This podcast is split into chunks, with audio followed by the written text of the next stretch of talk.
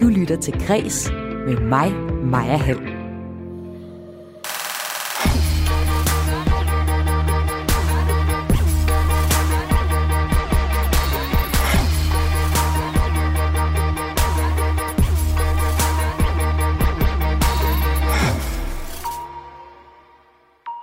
Kulturministeriet får kritik for at give positiv særbehandling til sig selv.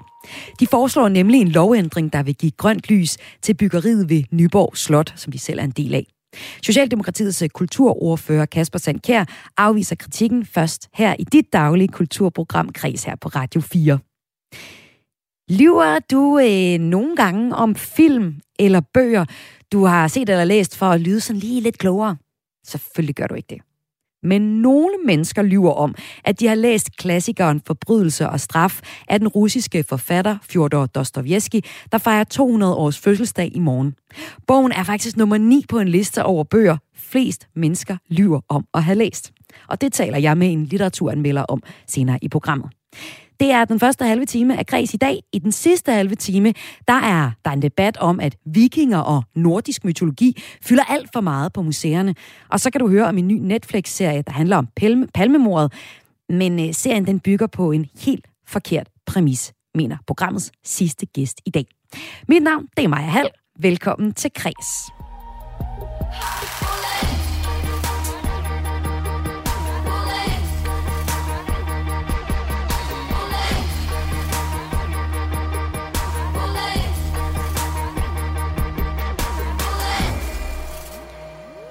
Kulturministeriet vil have museumsloven ændret, sådan at man må bygge på kulturhistoriske fortidsminder.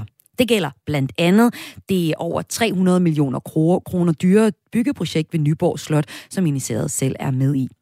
Projektet var ellers stoppet, fordi at projektet her ikke er lovligt inden for museumslovens nuværende rammer.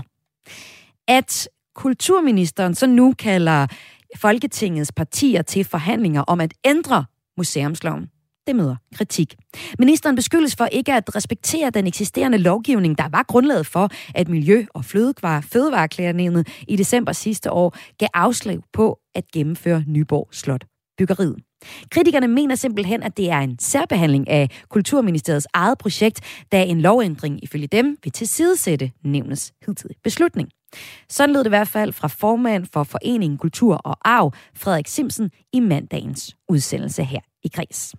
I det her tilfælde der er det så Kulturministeriet, som formelt ejer Nyborg Slot, det vil sige, at de vil være bygherre i Nyborg Slot. Det er også dem, som skal dispensere fra fredningslovene, det vil sige, at det er dem, der skal give sig selv tilladelse. Og det har de givet sig selv lov til i den her sag, hvilket myndigheder normalt ikke gør. Altså normalt så er der jo armslængdeprincip, og man må ikke være inhabil, når man sagsbehandler. Men det har Kulturministeriet givet sig selv lov til i den her konkrete sag. Og så har de hele tiden henvist til, at det var i orden, at de behandlede, sagsbehandlede sig selv, fordi der var en meget bred klageadgang, og at fredningsnævnet, det er det, der hedder Miljø- og Fødevareklagenævnet, at de ville behandle sagen meget grundigt. Nu står vi så i en situation, som du har fortalt, hvor det klagenævn, fredningsnævnet, har stanset kulturminister, altså kulturministerens projekt, og så siger kulturministeren, at der er også noget galt med loven. Vi bliver nødt til at uh, se på at lempe den.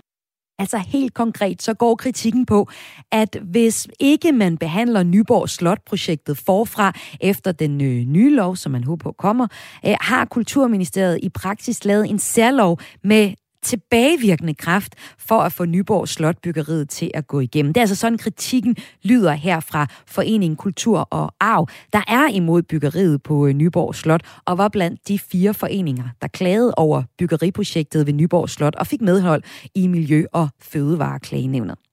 Det var ikke muligt for os her på Græs at få kulturminister Ane Halsbo Jørgensen til at svare på kritikken, men min kollega Toge Tvistmann Gribing blev sendt videre til Socialdemokratiets kulturordfører Kasper Sandkær, og han afviser kritikken om et brud på armslængdeprincippet.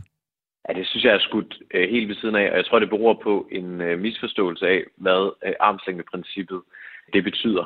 I den her konkrete sag øh, med Nyborg Slot, alt er jo gået øh, efter bogen, der er øh, sket en sagsbehandling i også og Kulturstyrelsen. Der er givet en dispensation inden for loven. Det har Slots- og Kulturstyrelsen øh, kompetencen til at øh, give. Det følger af loven, og kulturministeren har så delegeret kompetencen til, til Slots- og Kulturstyrelsen. Så er der nogle borgere, der klager over den afgørelse, Slots- og Kulturstyrelsen har truffet. Den bliver så indbragt for, klagenævnet, som så omstøder den afgørelse, at Slots- og Kulturstyrelsen har truffet. Det viser jo sådan set bare, at systemet fungerer. Men det har så også givet anledning til en politisk diskussion af, jamen hvis at renoveringen af Nyborg Slot eller øh, Bette Jensens øh, høj øh, på øh, Fur, hvis de ikke er inden for rammerne af loven, det er også andre forhold, og sige, okay, så kunne det godt være, at vi skulle kigge øh, på, hvordan loven er strikket sammen i dag, fordi det ikke virker hensigtsmæssigt, at øh, kravet om bevarelse står så stejlt over for legitime ønsker om også at kunne formidle vores fælles øh, kulturarv, vores fælles fortidsminder, øh, og gøre dem tilgængelige også. Så det vil sige, at den lov, der kommer nu her, den vil ikke være en særlov for Nyborg Slot, som giver en turbo-dispensation til øh, byggeriet af, eller hvad? Men det er jo en helt anden diskussion, fordi her taler vi jo om øh, ny lovgivning. Og når vi, når vi taler om armslængde i forhold til klageafgørelse, så taler vi jo om den eksisterende lovgivning. Og det ser bare, at alt, der er i den eksisterende lovgivning, er fuldt til punkt og prikke. Sagsbehandlingen er gået efter bogen, og så er det klart, at så kommer der sådan en politisk diskussion og siger, okay, men hvis det er sådan her, loven bliver anvendt i praksis, så har vi sådan set et ønske om at lave øh, loven om. Og det er jo fuldstændig legitimt. Altså det er jo sådan, det fungerer i et øh, demokrati, at et flertal i Folketinget kan lave lovene om, hvis man ikke synes, de fungerer hensigtsmæssigt. Men kan du ikke se, at hvis Nyborg Slotprojektet så med den nye lovgivning ikke skal igennem hele den samme vurdering igen, at så har man reelt lavet en, øh, en, en lov med, med tilbagevirkende kraft, som underminerer Miljø- og, øh, og Fødevareklagenævnets afgørelse? Nej, nej, det kan jeg sådan set heller ikke se, men det er jo også øh, kan man sige, alt for tidligt i processen. Til, altså, så langt er vi jo slet ikke kommet endnu. Altså, vi har haft en, en arbejdsgruppe med øh, en række eksperter, som nu er kommet med nogle anbefalinger til, hvis man skal opdatere museumsloven, hvordan kunne man øh, så gøre det. Og nu sætter vi jo så gang i de politiske drøftelser med Folketingets partier på baggrund af, af ekspertgruppens øh, anbefalinger. Og så må vi jo se, hvor er øh, partiernes øh, prioriteter, og hvor kan vi, hvor kan vi finde hinanden i en, øh, i en revision af loven. Og det, der er vigtigt for os, er, at vi finder den rigtige balance mellem at vi selvfølgelig skal passe på at bevare vores fortidsminder, men at vi også har et ønske om, at de kan formidles og bruges til at fortælle øh, historien om den tid, fortidsmindet nu er fra, og at de er tilgængelige også for de danskere, som lever i dag. Jeg har også øh, talt med øh, Morten Messersmith fra Dansk Folkeparti, som er øh, enig i, at det her projekt ved Nyborg Slot kan øh, være en, øh, en ganske god ting, så længe det ikke påvirker fortidsmindet. Men øh, der, hvor han løfter en pegefinger, det er ved det, der kan blive potentielt en særlov for øh, Nyborg Slot. Lad os lige prøve at høre, hvad han siger til det. Så jeg har ikke noget problem med at diskutere en fornyelse af museumsloven, fordi øh, der er helt klart især i forhold til nogle af øh, fredningsbestemmelserne behov for en opdatering og en revision. Øh, der er den simpelthen for restriktiv. Men det, jeg ikke bryder mig om, det er, hvis øh, det skal være sådan en slags Nyborg Slot særlov. Øh, vi har i dag et system med et klagenævn og nogle faste procedurer, og der dur det i min optik ikke, øh, at et flertal i Folketinget, hvis de er uenige i de beslutninger, som, øh, som nævnet måtte komme frem til, så bare laver en særlov. Altså så kan man lige så godt nedlægge øh, nævnskonstruktionen og alt det, der hører til. Det må være sådan, at man laver en rammelovgivning, og det kan fint for mig være en ny museumslov, og så må man så se, om man inden for den rammelovgivning kan komme igennem med sit projekt.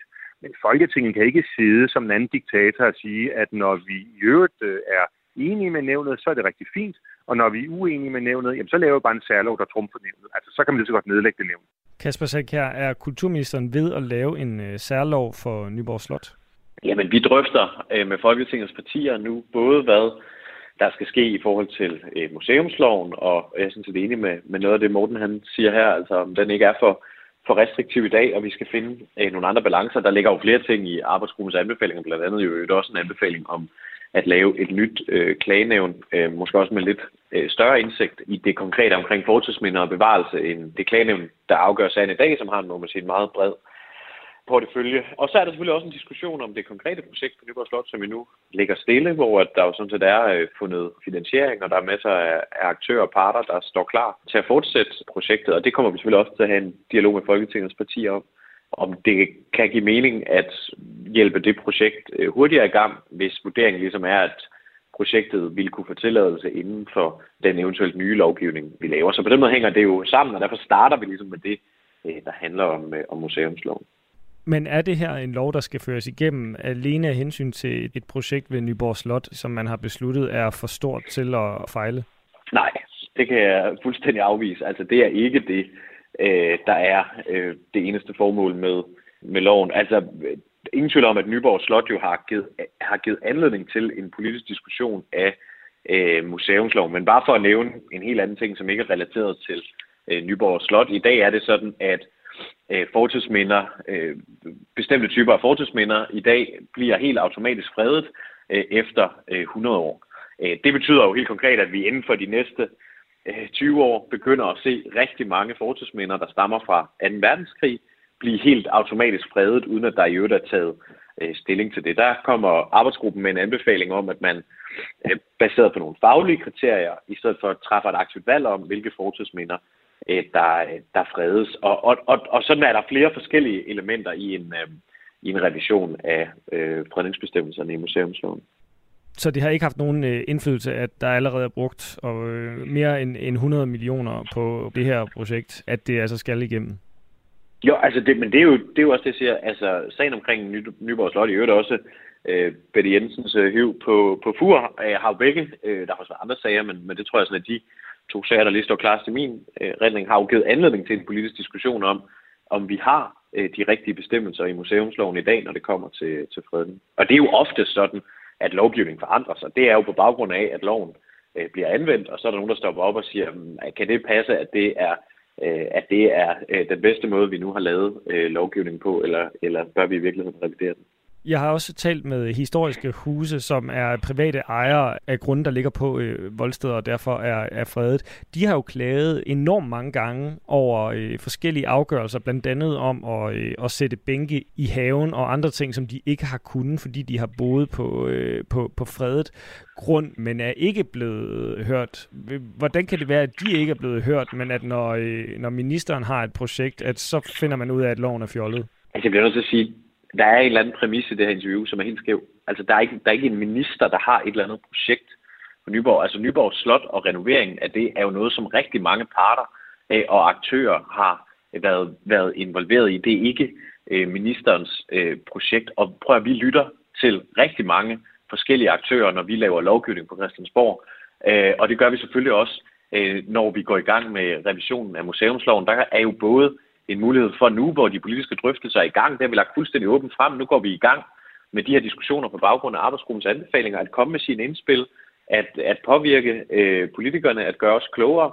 Øh, og når vi så engang øh, har indgået en politisk aftale, så kommer vi jo til at, at lave et, et lovforslag, hvor der jo også kommer en høringsproces, hvor der er mulighed for at, at gøre sin stemme øh, gældende. Så det, vi kommer selvfølgelig til at lytte til, til rigtig mange aktører i, i den her proces, som man skal, når man laver øh, ny lovgivning lød det her fra Socialdemokratiets kulturordfører Kasper Sandkær til min kollega Toge Tvistmand Gribing. Kulturordføreren for Socialdemokratiet, Kasper Sandkjær, som vi hørte her, afviser altså kritikken af, at Kulturministeriet yder særbehandling til Nyborg Slotprojektet, fordi de selv skulle være en øh, del af det. Byggeriet har været undervejs i over 10 år og har et budget på 226 millioner kroner, hvoraf der i øjeblikket er brugt lidt, over en, øh, lidt under en tredjedel af budgettet.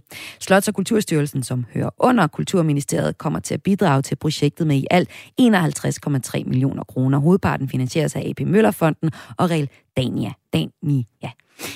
Om lidt her på Kristi Daglige Kulturprogram, der skal vi debattere, fordi i mandags blev, det, øh, blev øh, der løftet sløret for verdens første museum om nordisk mytologi, der skal stå klar i 2024. 2020, og det kommer til at ligge i Danmark. Men vikinger og nordisk mytologi fylder i forvejen alt for meget i de danske museer. Det siger teolog og debattør Iben Tranholm, som i dag tager debatten med museets forskningsleder Jens Ulriksen. Men inden vi kommer til den debat, så skal vi fejre en fødselsdag. Vi skal fejre, fejre fødselsdag for en forfatter, rigtig mange lyver om at have læst. Du lytter til Græs med mig, Maja Hall. Rasmus, har du læst øh, Dostojevski? Jamen, det kan jeg desværre ikke øh, lyve om. Det, det har jeg.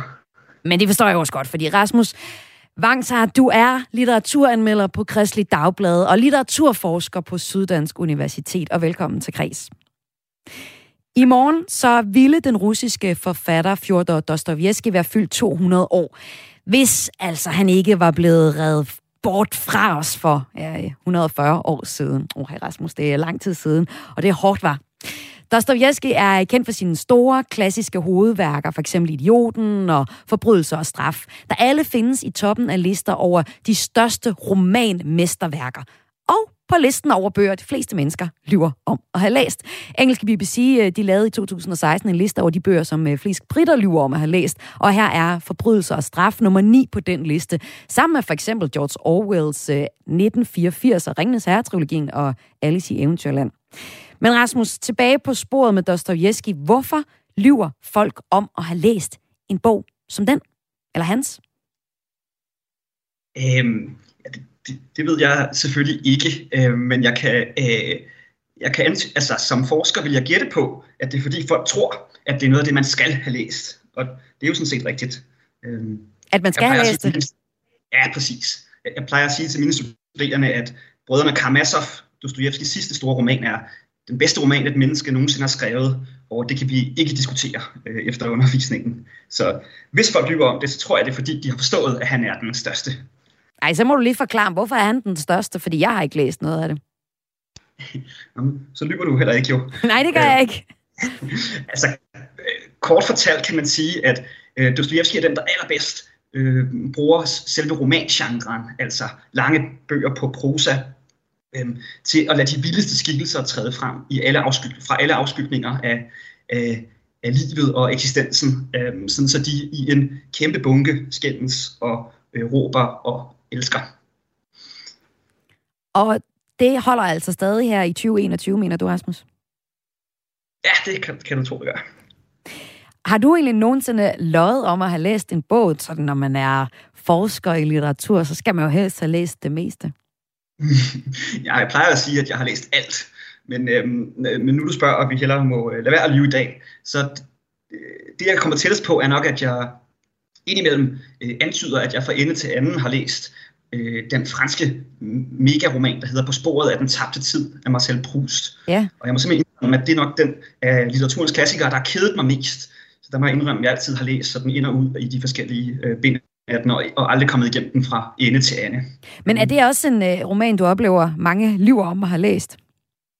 Ja, jeg vil næsten sige, at nu, nu har I godt nok den der liste fra BBC, og det passer jo også godt med, at Dostoyevsky har 200 års fødselsdag. Øhm, men jeg tror, at øh, Proust på sporet af den samme tid, at den, i hvert fald i København, hvor jeg ligesom er vokset op og har læst, at den allerflest lyver om, at de har øh, læst. Men nogen vi ved øh, har læst den, det er den der læseklub, der kom frem her tidligere på sommeren med øh, statsminister Mette Frederiksens højre hånd, øh, statsministeriets øh, departementchef Barbara Bertelsen. Der er I med i en privat bogklub sammen med informationschefredaktør Rune Lykkeberg og litteraturredaktør på Politiken Jestein Pedersen og tidligere chefredaktør på Politiken Bo Lidegaard. Her kom det frem i frihedsbrevet, at øh, klubben lige præcis læser på sporet af den tabte tid. Hvorfor er det en bog, man har lyst til at at lyve om, og der er jo så åbenbart også er så nørdet en klub, læseklub om. Øh, jeg, jeg skal ikke kunne sige, hvorfor øh, politikerne og vennerne gider at læse den, men øh, jeg tror, det er den, at det er en, man i høj grad lyder, lyver om, fordi det er sådan en rigtig prætentiøs kura-bog. Ja. Det er Københavns fransk. Universitets bog, ja. Præcis. Det er ja. ude på øh, Københavns Universitet Amager. Det er, det er fransk, det er halvmoderne, det er dybt sofistikeret, æstetisk lækkert. Øhm, så hvis man gerne selv vil være lækker, så er det bogen, man skal, man skal gå med under armen. Jeg ved også, du har to andre eksempler på øh, bøger, folk de lyver om at have læst. Hvad er det for nogen? Ja, altså jeg mistænker øh, folk for især også at lyve om øh, den roman, der hedder Ulysses af James Joyce, som øh, øh, er en slags øh, parafrase over Odysseen, altså et af vores allerførste, øh, et af de første litterære værker, der overlever i europæisk litteraturhistorie. Og romanen Ulysses af Joyce, øh, som kom i, i 1920'erne, så vidt jeg husker, øh, den, den sammentrækker altså hele Odysseen til en enkelt dag i en, øh, i en mands liv. Og den mistænker jeg også folk for nogle gange at antyde, at de har været igennem, øh, selvom de ikke har. Og, og derudover så en af mine egne yndlings, nemlig øh, romanen Don Quixote fra 1600-tallet af spanske Cervantes, kunne jeg også godt øh, nogle gange mistænke folk for at have travlt med at, at, at, at lyve lidt om. Og, og det er jo også nogle gamle bøger, som øh, du trækker frem her, som lyder smart at have læst, men måske kan være lidt hårdere at komme igennem. Det forklarer, forklarer du også selv, at du synes, øh, det kunne være, hvis du skulle læse Frost fra ende til ende. Øhm, så er der jo ligesom Dostoyevsky, som vi taler om i dag, fordi det er hans øh, 200 års fødselsdag i morgen. Øhm, og ham øh, fremhæver du så som en forfatter, der nemt kan læses i dag. Og du siger faktisk også, at der er smæk på hans øh, bøger. Hvordan er det, at, øh, at der er et godt tempo i, i de bøger her? Måske kan man sige det sådan, at, at det, der er ret utroligt ved Dostoyevsky, det er, at det lykkedes at, øh, at behandle nogle af de allerstørste eksistentielle spørgsmål, og så hele tiden gøre det i en stil, der veksler mellem grav alvor og, og tragikomedie eller, eller humor. Sådan så altså, det er meget utroligt øh, lykkedes at være sjovt hele tiden og diskutere død og skyld og, og så videre. Øhm, derudover skal man huske på, at øh, Dostojevskis romaner faktisk tit er kriminalromaner. Øhm, det gælder både forbrydelse og straf. Uh, og, der tror jeg, du rammer noget til rigtig mange øh, lyttere også. Vi er jo mange, der ja, læser krimier. Ja, jeg forestiller mig, at, at man, kan, man skal huske på, at forbrydelse og straf er en slags kriminalroman. Mm. Og det er både Karamazov for så vidt også. Så det lykkedes også at lave at tage en, altså en spændingsgenre og, mm. og så putte både humor og de allerstørste spørgsmål ind, ind i dem.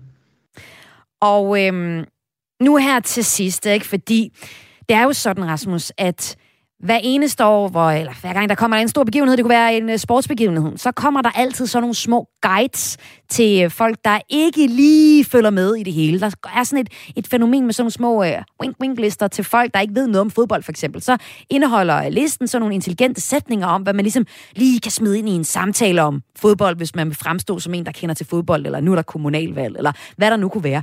Og øh, du har lavet os også, som øh, ellers en mand, der går op i, at vi, vi får læst noget, men jo også lige at komme med et par, par gode ting, man sådan kan smide, hvis man nu var kommet til at sidde ved siden af, af det der familiemedlem, der i den grad har læst Dostoyevsky, og, og rigtig gerne vil fortælle om det. Hvis du nu lige skulle, hvis man lige skal battle sådan en som øh, ham eller hende, hvad kunne man så for eksempel øh, fremhæve, Rasmus? Ja, altså først vil jeg øh, råde folk til at bruge det, jeg kalder jo-argumentet. Så man skal altid sige jo i sammenhæng med, når man skal, skal man prøve at snyde. Ikke? Mm. Så her kommer for eksempel en sætning, der kunne, som kunne være, at, at man kan sige, at om, om forbrydelse og straf, at den jo er skrevet efter Dostojevski kom hjem fra sit fangeophold øh, i Sibirien. Så kan man ligesom vise, at man kan skelne mellem den tidlige og den sene Dostojevski, fordi hans, fange, hans ophold i en fangelejr i Sibirien ligesom altid bliver betragtet som, øh, jo bliver betragtet som, som en, sådan en overgang i forfatterskabet. Ah, klart.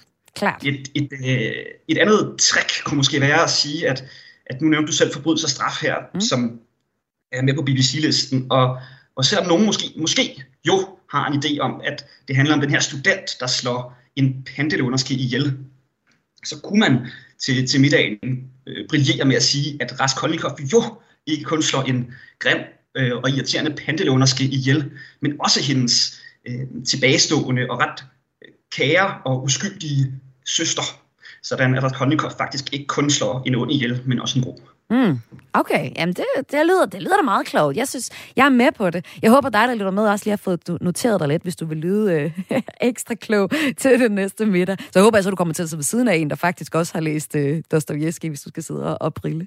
Tusind tak, fordi du var med her, Rasmus Vangsart, altså litteraturanmelder hos Kristelig Dagblad. Og øh, her i anledning af Dostojevskis øh, 200-års fødselsdag, så kan jeg også sige, at øh, for et par år siden, der blev der indvidet et monument for Dostojevski på Assistentkirkegården i København.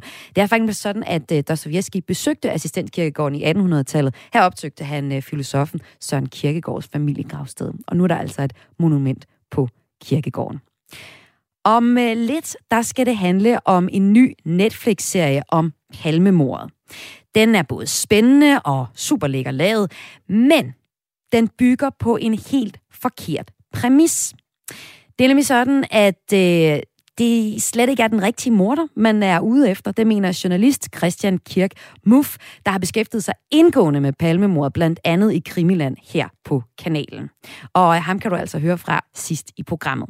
Men øh, inden vi kommer til den historie, der skal det handle om nordisk mytologi, og at vikinger fylder alt, alt for meget. Det mener i hvert fald den ene af de næste to gæster, jeg får besøg af her i Kreds, dit daglige kulturprogram her på kanalen. Vi skal altså debattere, hvor meget vikingetiden skal og må fylde på de danske museer. Du lytter til Græs med mig, Maja Hall.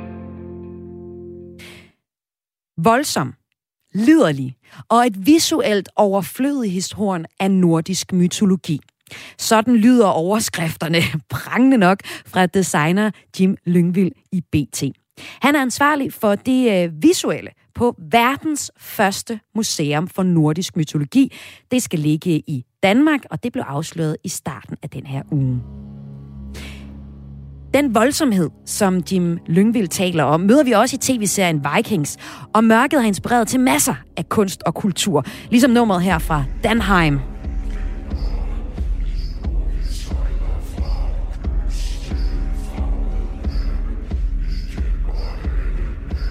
Altså simpelthen en sangtekst her om vikingerne og det mørke. Det inspirerer i høj grad rundt omkring i kulturen, og er altså også genstand for rigtig mange museums øh, forskellige øh, stykker, man kan se. Men Vikingetiden og den nordiske mytologi fylder alt for meget på de danske museer. Det mener du, Iben Tranholm. Du er teolog og debattør. Velkommen til Græs. Iben. Tak skal du have. Hvorfor mener du, at den nordiske mytologi allerede fylder for meget på de danske museer? Jamen, man skal jo bare tage en tur rundt i landet, øh, så kan man næsten ikke komme ind på et museum, uden at, at der er en udstilling om vikinger. Altså, jeg kan nævne i rækkefølge Nationalmuseet, som jo i 2018 lå Jim Lyngvild øh, redesigne deres vikingeudstilling. Det var sådan ligesom det første. Øh, nu har de så en ny øh, udstilling, der hedder På Tok med vikingerne, så er der Ribe, der er der museet Ribes Vikinger, der er Ribe, Ribe Vikingcenter. I Roskilde er der Vikingeskibsmuseet, og det skal også fornyes. I 2026 kommer der et helt nyt museum derude. Øh, hvis man tager op for at se Jellingstenen, øh, som jo er et monument over, hvornår danskerne blev kristne, ja, så er der sørme også en udstilling, Kongernes Jelling, hvor man kan blive klogere på vikingernes liv og levnet. Så og jeg har lige fået et billede fra gågaden i Aarhus, der er også poppet et vikingmuseum op, så altså vikinger, vikingetiden, synes jeg, er overrepræsenteret på Danske Museum i forhold til, hvor lille en periode det rent faktisk fylder i vores samlede Danmarks historie. Det er fra 850 til cirka 1000, så det er 150 år. Og, og det bliver altså vildt eksponeret på, på stort set alle, ja, eller ikke alle museer, men rigtig mange øh, hovedmuseer i Danmark. Så jeg synes, måske, det er fint nok, at der er et vikingemuseum, men hvis det bliver, ligesom bliver normen, at alle museer skal særligt fokusere på vikingetiden, så synes jeg, at øh, det er ude af proportion. Og Iben, du har så lavet podcasten på sporet af den tabte tro, hvor du netop tager på opdagelsesrejse tilbage til den katolske middelalder, som du blandt andet mener, at, katolicismen fylder alt for lidt. Du øh, siger, du simpelthen savner udstillinger om katolicisme i Danmark, men øh, der er jo flere udstillinger om øh, middelalderen, hvor den bliver beskrevet for eksempel på øh, Nationalmuseet og også på Moskov Museum. Så Iben, hvad er det sådan helt konkret, du synes, der mangler på museerne? ved du hvad, nu var jeg så blandt andet i Ribe, og det var der, det gik op for mig, øh, hvor underrepræsenteret en meget væsentlig periode i Danmarks historie er, og det er netop den katolske tid. Sankt Ansgar, som jo bragte kristendommen til Danmark, han kommer til Ribe i 826. Til trods for det, så er det jo sådan set vikingerne, der fylder på museet, som jeg lige nævnte, altså museet, Vikinges, øh, vik, øh, museet Ribes Vikinger og Ribe Vikingecenter. Der er ikke noget museum for Sankt Ansgar.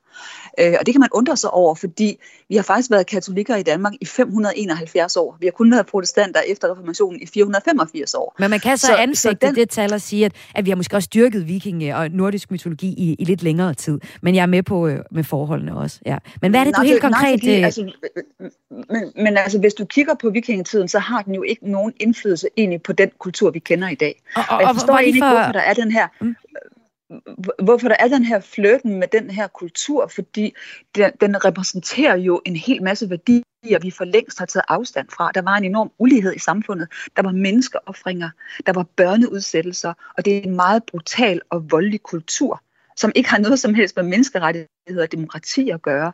Øh, guderne havde sådan set bestemt et hver enkelt menneskes skæbne. Du kunne ikke overhovedet ændre på det. Derfor er der rigtig mange, der bliver glade for kristendom, og det er derfor kristendommen sejrer, fordi her er der en barmhjertig, tilgivende Gud, øh, som man kan appellere til gennem bøn. Det kan man sådan set ikke til de nordiske guder, fordi de har bestemt din skæbne. Og derfor var det faktisk en meget hvad skal man sige, depressiv spiritualitet. Så jeg kan ikke forstå, hvorfor folk så gerne mm. vil finde tilbage til de rødder, som fylder så kort øh, en periode i vores historie. Og lige for at vende tilbage til, du siger, om katolicismen og kristendommen er jo udstillet øh, på danske museer. Ja, men det er jo øh, begrænset til nogle få montre og nogle forskellige, jeg ved godt, på Nationalmuseet har man en større udstilling, men det er jo ikke på nogen måde formidlet eller uddybet. På Nationalmuseet, der er der en lille brik blandt andet, der er sådan nogle små børneudsagn, der er sat op af de forskellige montre. Der står for eksempel, hvis Jesus øh, var opstanden, døde han så af alderdom bagefter. Ha, ha, ha. Altså, det er sådan en ironi. Hmm. Og det vil sige, det er begrænset til nogle, nogle, sådan nogle kommentarer omkring fede biskopper, i den katolske tid, som øh, misbrugte deres magt, og ellers så er det hele sådan set jo bare udtryk for overtro og humbug. Den respekt, øh, som kristendommen burde have, den har man jo over for vikingetiden. Der var aldrig nogen, der kunne finde på at gøre grin med Odin og Thor på den måde. Det tager man meget højtidligt på de her vikingeudstillinger. Mm. Mm. Så, så der er en total skævvridning i forhold til, hvor meget kristendommen har bygget det samfund, at Danmark er i dag. Og det hører med til vores historie, at det er fuldkommen underprioriteret på danske museer, sådan som jeg oplevede det sidste sommer, da jeg lavede den podcast. Og Iben øh, Tranhold, teolog og debattør. Lige om lidt, så byder jeg så velkommen til forskningsleder hos Museum, Sydøst-Danmark, der altså i starten af ugen afslørede Danmark for verdens første vikingemuseum. Men først lige lidt forhistorie.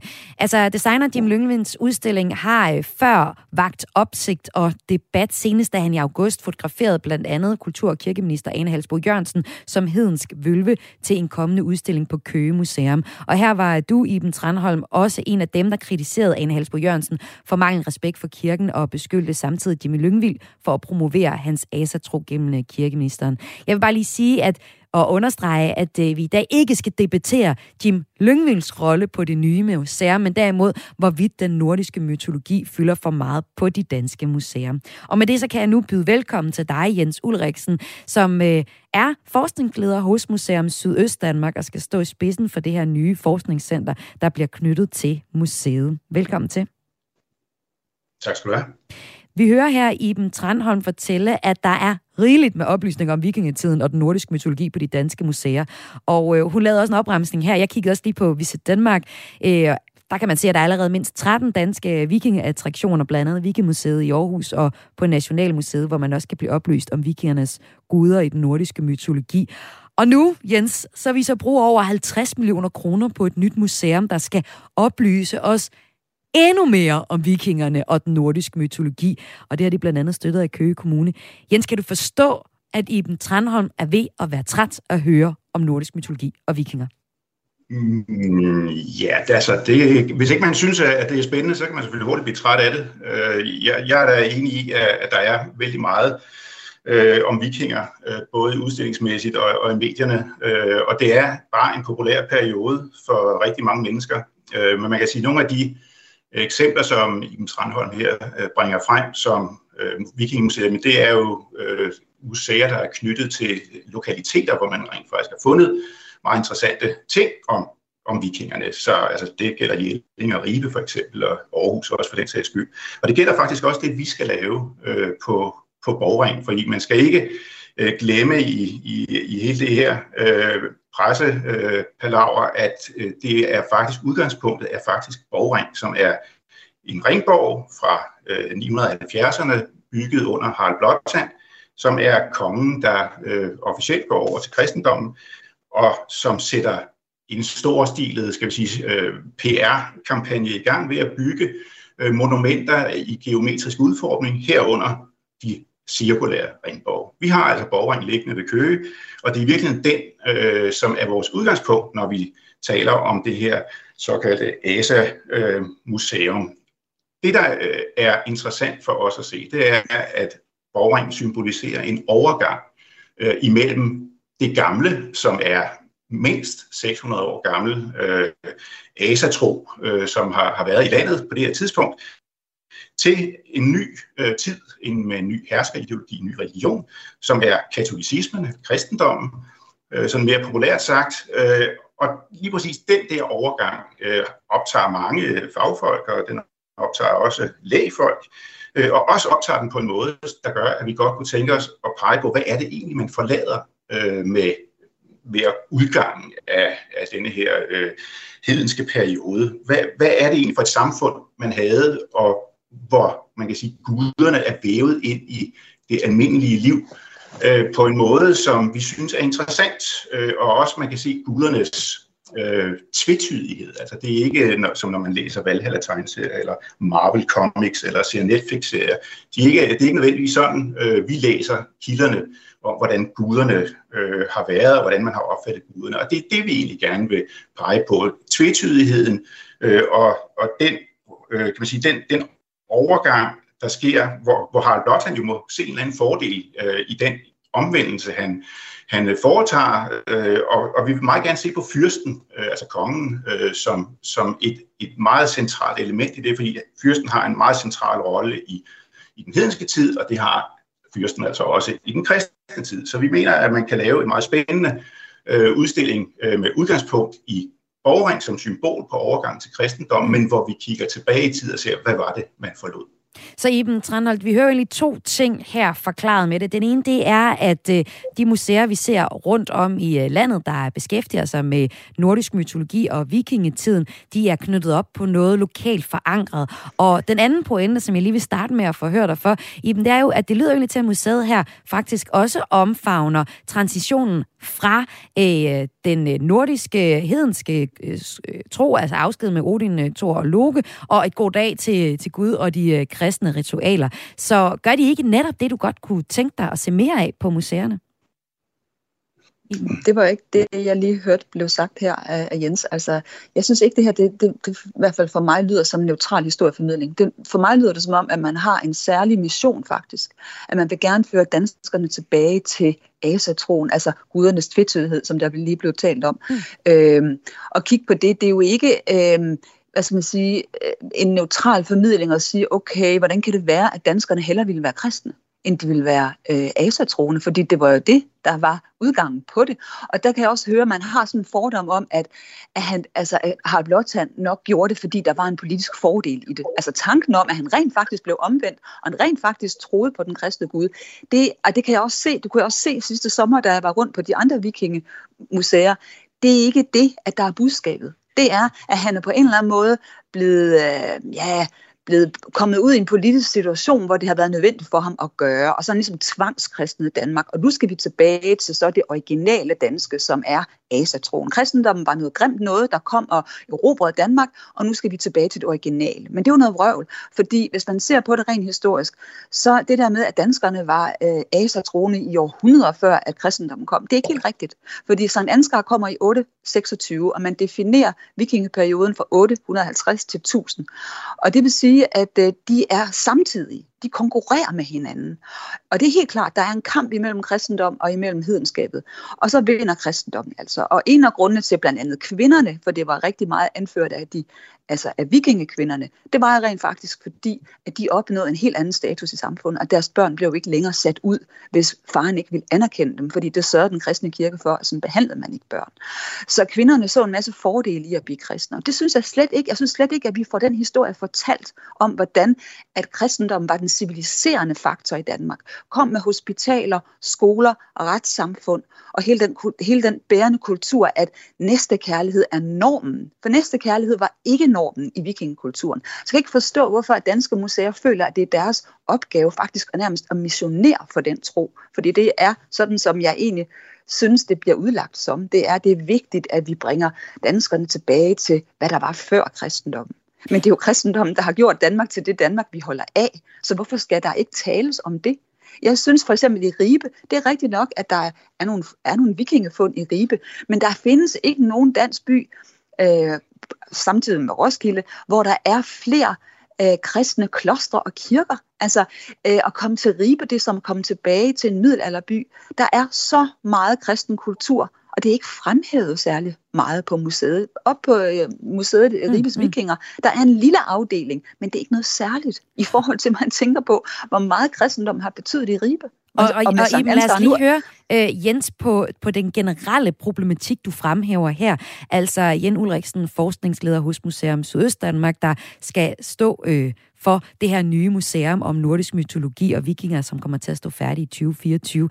Iben øh, Tranholm anfægter jo her blandt andet også, at jeg oversætter til, der er penge i den her fascination af vikingetiden, og måske også den kultur, der knytter sig til vikingetiden. Den brutale voldskultur, vi så den i Vikings også, som man ofte forbinder vikingetiden med.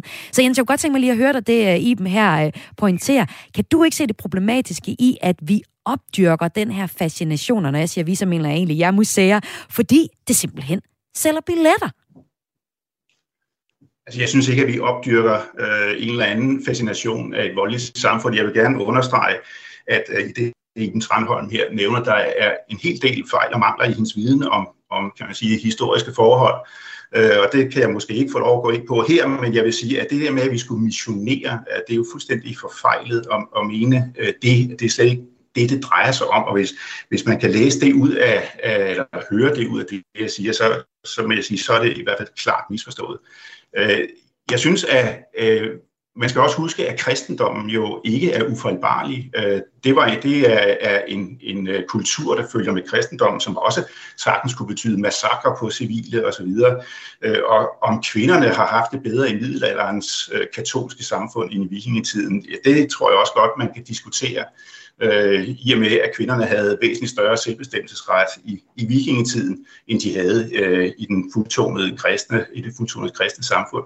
Så altså, der, er, der er en hel, ting, en hel del ting her, som jeg synes, man, man må, må anholde, som i hvert fald øh, forkert opfattet. Det samme gælder Ansgar. Altså Ansgar havde jo virkelig ikke særlig meget held med det øh, forhævne, han havde, øh, og der blev netop ikke øh, kristne samfund ud af det, udover at han havde en kirke øh, i, i Ribe. Altså det, det er jo ikke ikke, det kristne samfund slår simpelthen ikke igennem, før vi kommer langt ind i tusindårene. Men og Jens øh, som sådan, altså ikke, Nej, lad mig lige. Ja, ja, den, her, den skal jeg lige have. Ja. Fordi vikingetiden er ikke 850 til og halvanden år frem. Vikingetiden starter øh, omkring 700, og så kan man diskutere, om den skal slutte omkring år 1000 eller omkring 1100, men det er altså en lang, lang længere periode, vi har med at gøre. Hmm.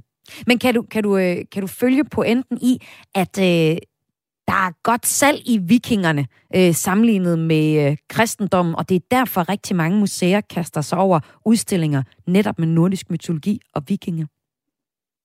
Altså jeg vil sige, at jeg, jeg vil ikke sige, at der er et modsætningsforhold imellem at skulle udstille noget mm-hmm. med, med kristendom i forhold til øh, vikinger. Øh, men der er ingen tvivl om, at, at vikingerne er populære nu. Det har de også været før Netflix-serier osv. Vikingetiden har været populær nærmest siden man opfandt den. Og det har der givet noget at gøre med, med, med den ramachan, der er i, i vikingetiden, altså med, med de her ud af landet oplevelser, som, som togterne jo øh, repræsenterer, og også at det er en periode, som man, hvor man lagde mærke til det her øh, lille land ude i verden. Altså vikingerne er også kendt andre steder. Det er vi er ikke kendt for vores bronzealder eller vores tidlige middelalder øh, andre steder. Det er vi altså ikke. Og det blev det sidste ord i debatten her med Iben Tranholm, teolog og debattør, og Jens Ulriksen, forskningsleder hos Museum Sydøst Danmark. Tak fordi vi er med. Nu slukker jeg i hvert fald øh, mikrofonen for jer to, og så er der jo ellers mulighed for, at I kan tale videre sammen om, om nordisk mytologi og øh, vikingekultur fylder for meget eller tilpas på de danske museer. Det er i hvert fald sådan, at her til 2024, der blev det her i starten af ugen øh, afsløret, at der kommer et nyt museum om netop det. Museet skal skal hedde Borgringens Oplevelsescenter, men Jim Lyngvild, der står for øh, øh, den visuelle del af det, øh, har til BT udtalt, at han håber, at det i folkemunde blot bliver kaldt og kendt som Valhalla, der i nordisk mytologi er øh, guden Odins bolig. Sidst her i kreds, der har jeg en øh, journalist på besøg i programmet. Det er en, der har undersøgt mordet på den svenske statsminister Olof Palmes død og mor. Det er Christian Kirk Muff, der er gæst lige om et øjeblik her i Kreds, og han mener, at præmissen for en ny tv-serie om mordet er fuldstændig gal. Du lytter til Kreds med mig, Maja Halm. Ja, nu skal det handle om øh, en af vores tids største krimigåder, nemlig Palmemordet. Netflix-serien Den usandsynlige morder handler om mordet på Sveriges statsminister Olof Palme i 1986. Og øh, serien her har netop haft premiere. Prøv lige at høre lidt, hvordan den lyder her. Det er virkelig en krimiserie med smæk på. Hvilket vet ni om Palmemordet?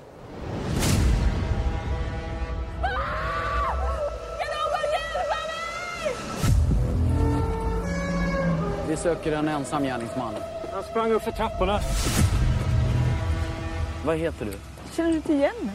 Jag är Lisbeth Palme. Det är Olof som ligger här. Lisbeth Palme hører vi her til øh, sidst i klippet. Christian Kirk Muff, velkommen til øh, Kreds her på Radio 4. Og velkommen, øh, ja, altså til Radio 4 siger jeg jo, men du kender jo Radio 4 ganske godt, fordi du har været fast gæst i Krimiland her på Radio 4, da programmet undersøgte gåden om netop Olof Palme. Du er producent og journalist, og ved ekstremt meget om Palmemordet. Det ved de folk, der har lyttet til Kriminal. Og det er også derfor, jeg har bedt dig se den nye serie, Den usandsynlige morder. Øhm, men Christian, du synes jo ikke helt, at serien bygger på den rigtige præmis. Hvad er der galt med den? Jamen altså, det er sådan lidt, øh, den vil to ting på én gang, øh, og den lykkes rigtig godt med at lave et, et spændende drama og en fiktionsfortælling, hvor man i et 80'er miljø og 90'er miljø, hvor man har lyst til at følge de her karakterer. Det lykkes rigtig godt. Men den vil samtidig også gerne fortælle, hvad der rent faktisk skete, da Palme blev dræbt, og hvem der gjorde det, og hvorfor, og hvordan. Og, øh, og det er skudt helt ved siden af på en, øh, ja, på en, ja, på en meget spektakulær måde. Altså, Netflix-serien, den handler om, som vi selv beskriver det, hvordan en mand, der hævder at være vidne til mordet på Sveriges øh, statsminister, altså Olof Palme, muligvis selv har begået mordet. Og det er så den opklaring, man følger i serien. Men hvad er det for en, en præmis, de gal på? Jamen, altså, det er den her med, at de både siger, at det her det er en fiktiv fortælling, men mm. samtidig siger det, at vi fortæller sandheden om, hvad der skete med Palmemordet. Fordi det siger serien. Det er det, den, den handler om. Det er det, der er hele præmissen for serien. Men ja. den deklarerer samtidig, at det er fiktion. Øh, og, og, og det gør det er enormt svært at sidde og se den, øh, når man ved noget om det. Fordi at den snyder på vægten øh, så mange steder, både i det store og i det små. Så det er egentlig skrubforvirrende at se serien, når man som dig kender rigtig meget til øh, historien om Olof Palme. Hvis man nu ikke gjorde det, bliver man så også øh, snydt? Nej, altså det er det, jeg siger, det er en god fortælling, ja. øh, og den er godt skruet sammen. Det er dygtige mennesker, der har lavet det, og, og, så, så den er helt sikkert værd at se.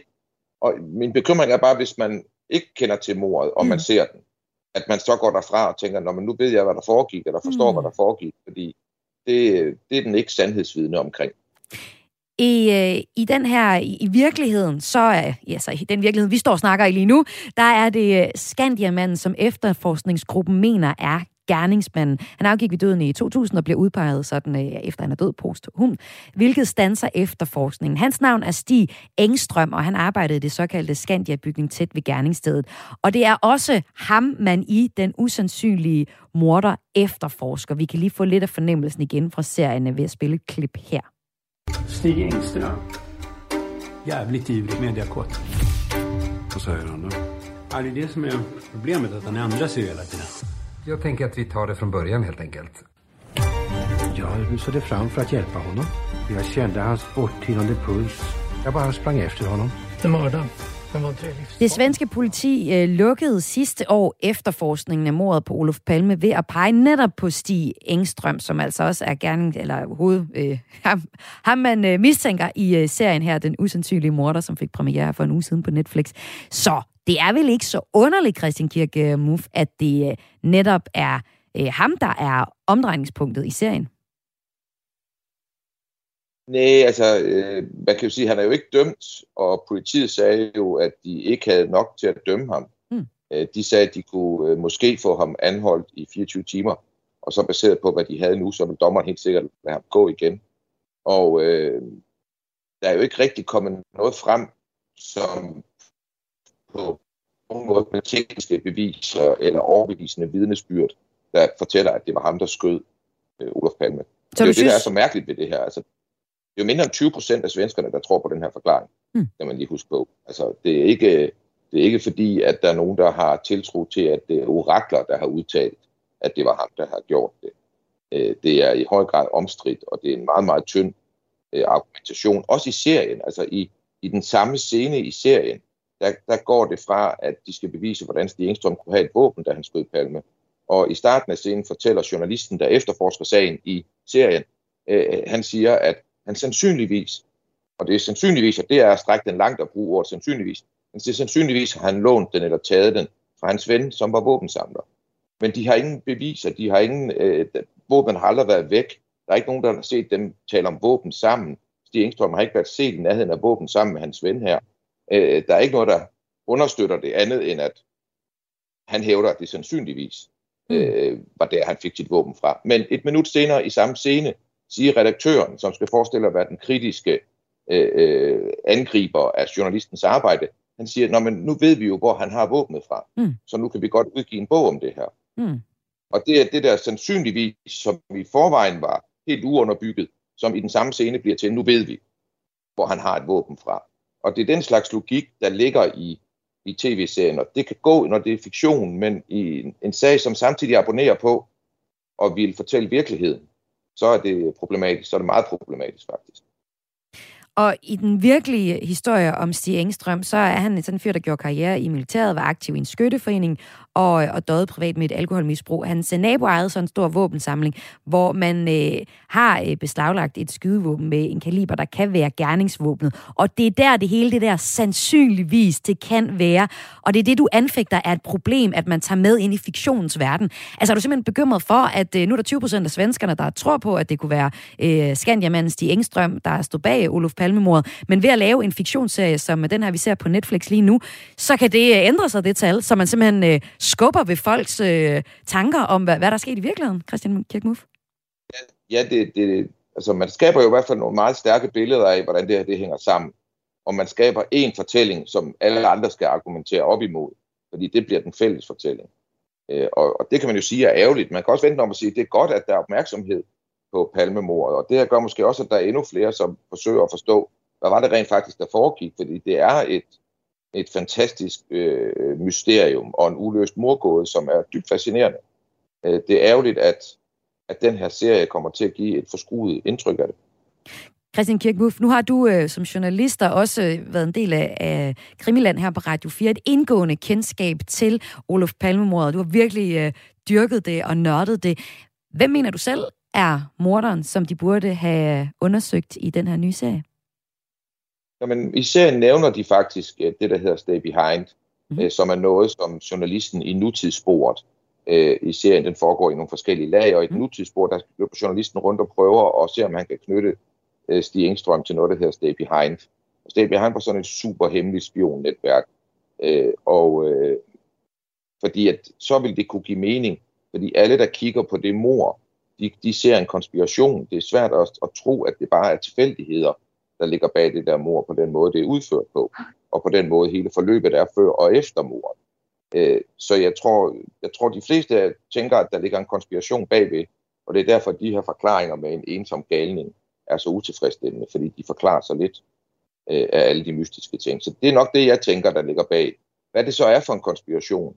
Øh, øh, jamen, inde i mit hoved, der kalder jeg det statsbordet. Mm-hmm. Øh, der tænker jeg, at det er øh, små autonome grupper i staten, som mener, at Palme er blevet en sikkerhedsrisiko, og derfor beslutter de sig for at, at dræbe ham. Og da det sker, så er der en masse andre i statssystemet, politikere og andre, som ligesom, hvor bordet fanger for dem. Hvis de skal øh, gå ind i det her og forsøge at eksponere, hvad der rent faktisk ligger bag mordet, så skal de vende brangen ud på det svenske samfund, og man vil stå med en tillidskrise til staten og til militæret og til politiet osv., som man ikke har prøvet i moderne demokratier. Prøv lige at øhm, overveje, hvis det var den, øh, hvis det var dig, der havde været med til at være manuskriptforfatter for den serie, og det var den historie, der ville blive fortalt. Hvordan tror du, det svenske øh, samfund ville have reageret på det, hvis der var en fiktionsserie, der pegede på, at det var staten, det er staten selv, der på en eller anden måde øh, er en del af, af det her? Ja, altså, øh, det er svært at sige, fordi at i Sverige har de, når det kommer til Palme, der er de jo flirtet med den tanke meget. Det har jo været det fremherskende mm. øh, teorispor deroppe blandt folk, der har interesseret sig for det, er både det, der hedder politisporet og militærsporet, som handler om de her ting. Og det er jo, det er jo, altså, det er jo samfundsmæssigt også et problem for svenskerne, at, at de har så skældsættende en begivenhed som palmemordet, og at det medfører en, et sagsforløb, hvor statens kompetencer bliver udstillet som fuldstændig øh, ikke tilstrækkelige. Ja. Altså det har været et øh, det har været en forfærdelig række af nederlag og skandaler hele efterforskningen af Palmemordet. Christian Kirkmuff, tusind tak, fordi du var med i Kreds i dag. lidt. Og jeg havde inviteret Christian øh, Kirkmuff ind, fordi han som journalist og producent har, er virkelig godt inde i palmemordet, og blandt andet har været med her i øh, Krimiland på Radio 4 til at fortælle om det. Miniserien, som var den, øh, Christian Christian fortalte med mig om her, den hedder Den usandsynlige morder. Den havde premiere på Netflix i fredags, og du kan se alle fem episoder af serien nu. Det var alt fra Kris for den her omgang. Programmet var tilrettelagt af Toge Tvistmann Gribing og Lene Grønborg Poulsen. Laura Linduholm og jeg hedder Maja Hall og har været din vært den øh, sidste 55 minutter her på Kreds på Radio 4. Jeg vil ønske dig en strålende eftermiddag, og nu er der et nyhedsoverblik til dig.